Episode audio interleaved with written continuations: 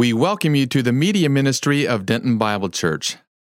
Well, thank you, worship team. Well, some years ago, a uh, the Korean Airlines flight 007 was scheduled to fly out of Anchorage, Alaska, bound straight for Seoul, Korea, on a 747 passenger jet. Um, the conditions were fine, flying was permittable. Uh, the jet was fully staffed. There were no delays, no engine problems. Everything seemed to be going just fine. However, there was a slight miscalculation that remained undetectable. Before Flight 007 knew it, it was flying over Soviet airspace in mainland Russia. Fighter jets were dispatched to intercept the 747, and the jets shot down Flight 007 killing all passengers and crew. How did a commercial plane leaving Alaska bound for Korea get shot down in Russia? What happened? Well, unknown to the crew, the computer engaging the flight navigation system had a one and a half degree routing error. It was only a small step in a wrong direction, but the longer it went on, the worse it got error of any degree can have devastating consequences. Our navigation system in life must be calibrated to truth because truth is the navigation system where the intention of the first step meets the expectation of the last step. Truth is the place where the departure and the destination agree. Truth is our compass with no miscalculations. How is your navigational system functioning? When times are challenging, do you stay the course or do you vary a degree or two? When politics becomes idolatry and consumes society, do you vary a bit? How do you navigate through that? When the very notion of objective and absolute truth is scoffed at, an archaic thing of the past. How do you navigate through that? When the economy seems to be on a perilous trajectory, how do you navigate through that? When truth seems to be rejected in pretty much every arena of life, how do the people of truth navigate life? Well, today we're going to see that truth is our navigational tool that makes us capable to accomplish our destination. Truth is our navigational tool that makes us capable to accomplish our destination. So please, if you don't have your Bibles already open, I plead with you to turn to 2 Timothy chapter 3. And this is where we're going to pick it up. Last week we saw there are primarily two kinds of people in the church we have false teachers and truth teachers. And this is one of the main issues that Paul is addressing in 2 Timothy. In the arena of the church, we have what Paul calls vessels of honor and vessels of dishonor. And in verse 21 of chapter 2, Paul says, Those who cleanse themselves from these things, referring to the error and falsehood of false teachers become vessels of honor. And so we see this notion of clinging to truth to become a vessel of honor, usable and beneficial for God. And then we see that Paul says if anyone cleanses himself from these things, he too becomes a vessel of honor. And then he closes out chapter 2 with the aim of gently correcting those in opposition. In other words, not only are we supposed to be vessels of honor, but our aim is to move other people in the church to vessels of honor, from opposing Christ to serving Christ. Well, in chapter two, there's a switch. In chapter two, there are those who refuse truth, who are recalcitrant, who continually oppose truth and reject correction. And so Paul now will move from gently correcting to avoiding them altogether. If you would put up that slide that I have this is the homiletical outline that we'll be using to, as our handlebars to navigate the text. So, the first thing we're going to see that in the church there are those I'm going to call self servers. And these self servers are primarily about themselves. And what they do is they take truth, skew it, and seduce people with error, and God condemns them. And then we're going to see that there are other people in the church, these truth teachers. I'm going to call them today selfless sufferers. These selfless sufferers are going to be saved and delivered by God. And as they are selfless and suffer and are saved, they are commendable models by which we follow and learn from. And then we'll close out seeing how it is the sacred scriptures that keep us on track through this entire journey. It is the scriptures that sanctify us, and it is the scriptures that make us capable of reaching our destination. So, beginning in verse 1, Paul writes to Timothy, but realize this that in the last days, times, future tense, will come. For men will be, and he lays out that long vice list that Jordan read to you. And what we see there, there are 18 anti God vices of people and society that oppose those who seek to live Christ like. However, this isn't just a future thing. Paul will tell them in verse 6 to avoid such people as these, present tense. And so, what just happened is the camera went from pre- prophetically looking to a future day to swinging back to the present, blending the future evil with the present evil. And in a sense, what we see is future history being lived out in the present.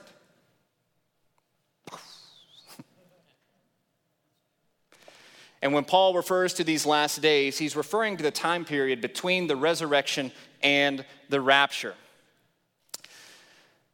And when he gives this long vice list, he's not trying to paint a comprehensive picture of evil, but he's trying to paint a generic picture of evil. And we find that there is a theme in it. So just stick with me for a second. I'm going to ask for some interaction. You're allowed to talk. Uh, Philadelphia is the city known as the city of brotherly. Thank you. Thank you. Philos, love adelphos, brother, love of a brother. That's where we get the name Philadelphia, brother, the city of brotherly love. Well, what we're going to see here is that this long 18 uh, unit vice list is bracketed by philos words. And it begins with philos words and it ends with philos words. And then right in the middle, there's some philos words. And that, that tells us something. They're like bookends. In verse 2, we see that these anti God people, they are literally self lovers and money lovers. And then jump down to verse 4 to bracket the end of that vice list, we see that they are pleasure lovers and they are non God lovers. And then right in the middle, we see they are not loving good.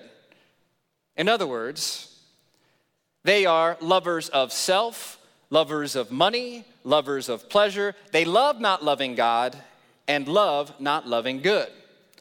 They love to serve themselves. They are self servers. If we could keep that outline up the whole time, that'd be great. They are self servers. And then when you take into account the other vices mentioned in that list, we see something else that they're actually anti others. Primarily self servers and anti others. My desk in my study looks out a window, and outside my window, just a foot or two, there is a birdhouse that hangs off the edge of my roof. This past spring, some sparrows made this birdhouse their home. They had hatchlings. The mama would fly away and come back with some food, and all I would hear was meep, meep, meep, meep, meep. Meep, meep, meep, meep, meep. The mother would fly away and come back again. Meep, meep, meep. Meep, meep, meep meep, meep, meep. This went on for weeks. Meep, meep, meep, meep, meep, meep, meep, meep. One time, a blue jay tried to fly into this birdhouse and to eat them, and all I heard was me, me, me, me, me, me. So, based off my brilliant observations, I determined these birds' first word was me. And whether they lived or died, all they said was me. Selfless servers live and die for themselves. May your motto, Christian, never be me. Well, something else. These self servers are also pious pretenders. Look at verse 5. They hold to a form of godliness. They maintain an appearance, an outward appearance of religious devotion, but it's devoid of true spirituality. And in verse 6, we see that they sneak in, literally worm their way in, and take captive vulnerable and gullible women in the church. This is likely referring to older widows. And they do this by using false teaching, manipulation, and seduction. Subpoint A. When you look at the end of verse 6, you see that they are weighed down with sins and led on by various passions or impulses. There's a sexual connotation there. And so these false teachers are seducing and manipulating gullible people out of the church. And as a result, verse 7, they're always learning and never able to come to the knowledge of the truth because what they're learning is error and it is counterfeit spirituality. Last winter, I went bow hunting with my, my friend Ben Telanius. And in order for us to fit into our surroundings, we had to put on camouflage to look like nature. We covered our bodies with scent so that we would smell like nature. We silenced our bows and all of our equipment so that we wouldn't sound unnatural. We took on the form of nature, the smell of nature, the sound of nature for the purpose of going into nature to lure out our prey. And that is exactly what false teachers do. They have the appearance of camouflage, but it's just religious camouflage. They have the appearance of godliness, but it's just religious camouflage. They look like the real thing, they talk like the real thing. There is an air about them, but they're just seducing vulnerable people away from the truth. And here is how you know. Look at the end of verse 5. They have denied its power. The power and presence of God's truth is not operational in their lives. And verse 8, just as Jannes and Jambres, these are Pharaoh's magicians, opposed Moses, therefore opposing who? God. So these men, who are these men? These false teachers, these self-servers, they're being their equivalent is Jannes and Jambres, also oppose the truth. Men of a depraved mind rejected in regard to the faith. These self-serving, truth-opposing, God-denying teachers of depravity are condemned by God. Subpoint B. But they will not make further progress, for their folly will be obvious to all, just as Jannes and Jambres' folly was also. So be sure, church, that just as Pharaoh's magicians were overruled by God, God will overrule these self serving false teachers, and it will be evident to all who know the truth. Just like I, I mentioned last week, in order to identify counterfeit currency, you study the real thing. You familiarize yourself with the real thing. You become intimate with the truth. And it is by becoming intimate with the truth that you identify the error.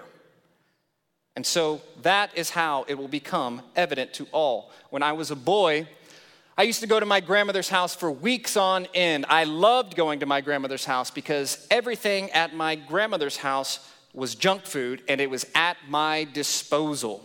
And so I was I was under the impression that everything in my grandmother's house tasted better. So after days of eating nothing but ding dongs and banana pudding, kid you not, after eating nothing but ding dongs and banana pudding, my body started to crave something with real nutritional value. So, far away from the kitchen, in the formal dining room, I saw this beautiful bowl of fruit. And so I walked into there and I saw this giant cluster of shiny grapes. And so I picked up that cluster, I pulled one off, popped it into my mouth, but there was no crunch. And I thought, that's funny, everything at grandmother's house tastes sweet. And so I took another bite, but the grape only bent. And then I noticed there wasn't grape goodness in my mouth, my gums were filled with wax. I was eating wax fruit. Teaching false, teaching error is like feeding people wax fruit. There is no life giving nutritional value to it. But feeding people God's truth moves and nourishes people from sinlessness to righteousness, from ungodliness to godliness, from error to truth. And remember, truth is our navigational system with no miscalculation, where the departure and the destination agree. So, how do we know our navigation system is on point? Well, now we come to point two the selfless servers. Paul, writing to Timothy, specifically now, he's transitioned from referring to these self serving false teachers to directly speaking to Timothy. He says, Now you, or but you, Timothy, followed my teaching, my conduct, my purpose, my faith my patience, my love, and my perseverance. What we have here is a virtue list that contrasts the vice list mentioned of the false teachers. And what Paul is doing here is he is portraying himself as a commendable model for Timothy and all others to follow. And verse 11 describes this commendable lifestyle. It is described by, in verse 11, persecutions and sufferings. And notice, Paul went from mentioning a number of plural nouns to, or singular nouns in verse 10 to two plural nouns in verse 11. And there's a reason for that. There is a way of life, this commendable model that Paul is calling Timothy to follow. And then there's the experience or the consequences for living this commendable life. And Paul says they are persecutions and sufferings. And so he kind of gives his biography in a nutshell here. And he says, I suffered in Antioch, Iconium, and Lystra. In other words, suffering is also a way of life. Unlike these self servers, me. Paul is calling Timothy to be a selfless sufferer. And that is why he can say in verse 12, Indeed, all who desire to live godly in Christ Jesus will be persecuted. Notice the universal nature of that statement. All. Now, not everyone will suffer and face opposition in the same way because opposition and suffering takes many different forms. Yet, many still believe that the cessation of pain and suffering and the pursuit of goodness and pleasure is the highest value in life. But as believers, we know that Christ is our highest goal. He is our prize. And Christ suffered, Paul suffered, Timothy suffered, and all who seek to live godly lives will suffer. And if you don't want to, if you want to avoid it all, all you got to do is not live like Jesus. Just have an appearance of godliness. Live like the world and you will not face opposition. But if you seek to be a visible and verbal follower of Christ and give your allegiance to his kingdom principles, his kingdom precepts, and his kingdom priorities, you should expect to face opposition from the world and Satan. And verse 12 tells us something else that perhaps part of godliness is simply standing for the truth when surrounded by a world of error because that would naturally bring opposition. But look at the end of verse 11. And out of them all, the Lord rescued me. All who seek to live godly lives, the Lord will deliver you all from them. God is sufficient, church, because God delivers. Timothy, I suffered but God supported me. Timothy, you will suffer, but God will support you too. Church, you will suffer if you seek to live a godly lifestyle, but God will support and deliver you too. Deliverance is not necessarily liberation from oppression. It certainly might be that, but it might also be strengthening during suffering or an inward peace during suffering, even removal from earth Paul considers divine deliverance in chapter 4. So if you are being forced to suffer for something that violate, violates godliness, selflessly suffer because it's commendable and God will deliver you. Amen? And even though, verse 13, evil men and impostors will proceed from bad to worse, their progress is actually a retrogression. Notice how Paul finishes verse 13. They are deceiving and being deceived. In other words, error feeding on error only breeds greater error. But truth sanctifies. And so this is where we move into point number three the sacred scripture. Someone once asked, What is truth? somewhere in some book. But a better question is how do we access our navigational tool that makes us capable to accomplish our destination? Well, look at verse 14. You, however, or but you, Timothy, continue in the things you have learned and become convinced of, knowing from whom you have learned them. Notice in that one verse the number of knowledge related terms learned, convinced, knowing, learned. It's got an education program going on here. And this is what Timothy is called to continue in. He says, These things continue in. So it begs the question what are these things? Well, within the context of 2 Timothy, we, we got a pretty good idea of what that is. In chapter 1, verse 13, Paul said, Retain the standard of sound words or doctrine or teaching which you have heard from me. In chapter 2, verse 2, he says, The things which you have heard from me in the presence of many witnesses, entrust these to faithful people who will also be able to teach others. Move a few verses down to verse 9 of chapter 2 I suffer hardship, even to imprisonment as a criminal, but the word of God is not imprisoned. Chapter 2, verse 15 Be diligent to present yourself approved to God as a workman who does not need to be ashamed, accurately handling the word of truth. Chapter 3, 15 The sacred writings. Chapter 3, 16 All scripture. Chapter 4, 2 Preach the word. Tell me something. What is Timothy called to continue in? The Word of God. And what's interesting is the word learned is the word uh, manthano. It is a verb. The noun form of that verb is the word disciple, mathetes. And so we could accurately translate this Timothy, continue in the things you were discipled in i.e., the Word of God. And that verb continue is a present tense verb, describing that, that Timothy is called to continually, persistently, pursue learning God's Word. It is an ongoing action of this man of God. And guess what? It should be the ongoing action of every Christian who seeks to be capable to accomplish what God has in store for them.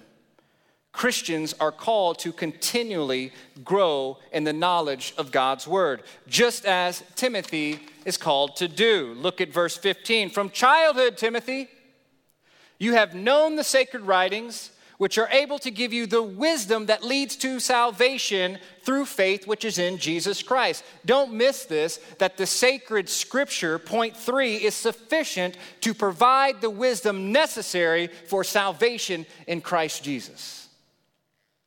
However, Paul has more in mind than the bare bones of the gospel here. He's not just referring to salvation as justification. Paul is actually going to emphasize salvation as sanctification. Remember, the New Testament describes salvation in three different ways past tense, you were saved, present tense, you are being saved, and future tense, you will be saved. Past, present, and future. And Timothy is called to focus, the, the point of Scripture that Timothy is called to learn in is going to be focused on that present element of salvation. Look with me at verse 16. All scripture, or every text of scripture, every word of God is inspired by God and profitable. Now, we love to focus on the inspiration, that first adjective, the inspiration part of God's word. And that is a good thing. The doctrine of inspiration is the process by which God oversaw the, competi- the composition of Scripture, guiding the authors to write exactly what he wanted without error. But Paul's emphasis is not on the inspiration of Scripture because Paul's audience would immediately have identified with that. Paul's emphasis is on the latter part, sanctification, the second adjective, profitable. The inspiration of God's word is the premise of Paul's point. Paul is saying because God's word is inspired, it is profitable for the people of God. And what follows are the four components of its profitability teaching. What do we teach? Truth.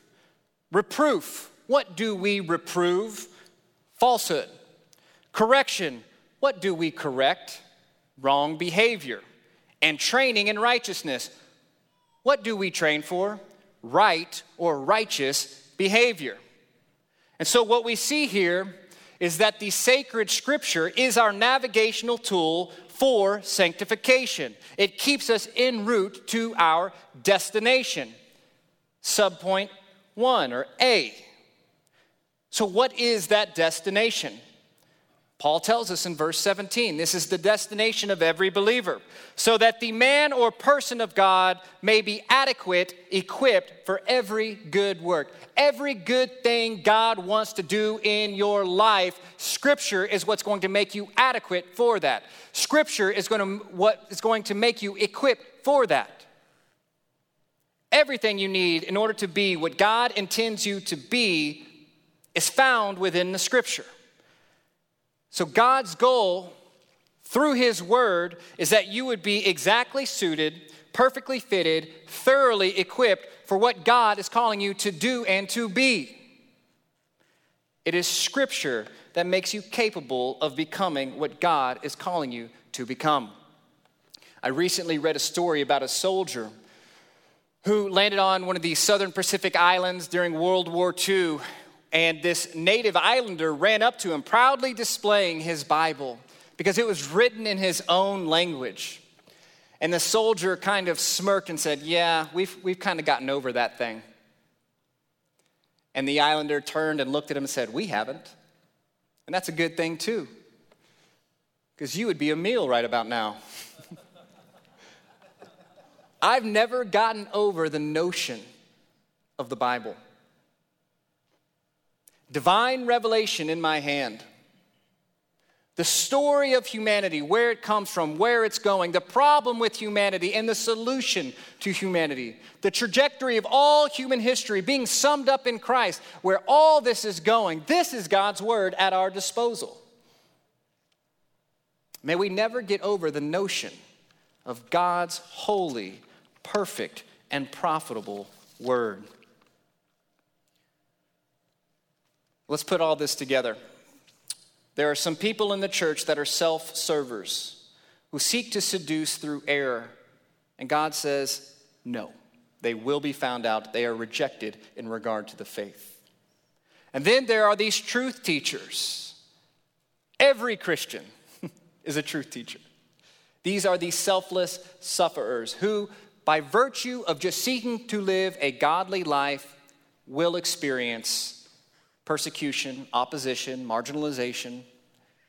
But God will deliver us all out of that, one way or another. And God puts his stamp of approval on it. He commends it and says, Yes to that.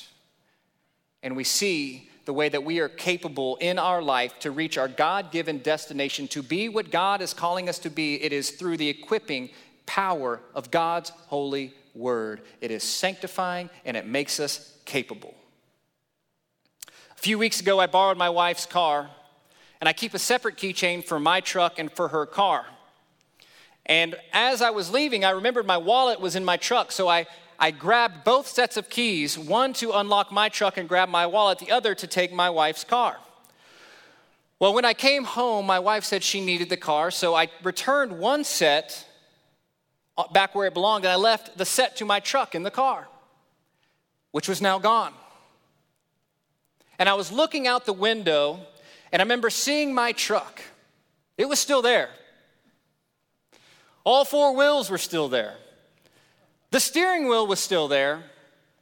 There was a full tank of gas. Everything on it was fully functioning, except I didn't have a key. And without the key, I was going nowhere. A Christian can have all the right stuff. A Christian can be a part of the right church, have the right preacher, have the right friends, be able to fluently speak Christianese. Yet, if you do not read your Bible, you are going nowhere. A Christian that doesn't read their Bible is like a person with a car and no key. They're sitting still. And so I challenge you tonight that uh, as we continue Second Timothy, we have one more lesson for those who have been with us. And I challenge you that over this next week, to read this four chapter book at least once before next Sunday. You can do that many ways. You can just read it all the way through every day. It would only take you 15 or 20 minutes. Or you could read chapter one on Monday, half a chapter two on Tuesday, half a chapter two on Wednesday, chapter three on Thursday, and chapter four on Friday. But I challenge you, as an evening service community, to read 2 Timothy before we meet next Sunday. That is my challenge to everyone in here. Read this book all the way through. And for those who will not be joining us next Sunday, I want to challenge you to make sure you're in your word on a regular basis. What hindrances are there? What's keeping you from getting in the word and why? Are you spending too much time on your phone, social media, Netflix, Prime, Hulu, hobbies? Are you taking too long to get ready in the morning? Carve out enough time to develop a habit of regularly being in the Word. And I challenge you, I challenge everyone in here to continue in Scripture. That is the application. Continue in Scripture. Joel, Joel and I are going to sing a song. It's not a duet, don't worry, because we're all going to sing a song. And I want to uh, let you know this is a song that you probably all know. It's a song I learned as a little boy that has never left me, and most of you probably know it too. So I'm going to ask you all to stand, and we're just going to, he's going to start singing, and uh, I think you'll get it. This was actually Karl Barth's favorite song, not the greatest theologian in the world, I know, but this is also his favorite song, and it's one of mine.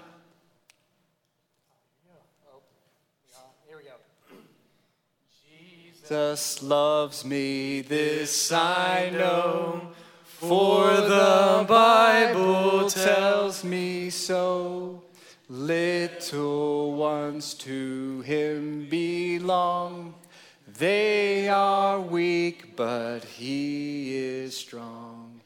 Yes, Jesus loves me. Yes, Jesus loves me. Yes, Jesus loves me. The Bible tells me so. Father in heaven, I thank you for your word, that you were so gracious to pass down this wonderful portal into your heart and mind. I pray, Lord, that we were taught tonight. I pray, Lord, that we were reproved tonight. I pray, Lord, that we were corrected tonight. And I pray that we were trained in righteousness tonight so that we, we would become everything you are calling us to be. And it is through our Lord and for the sake of his name we pray. Amen.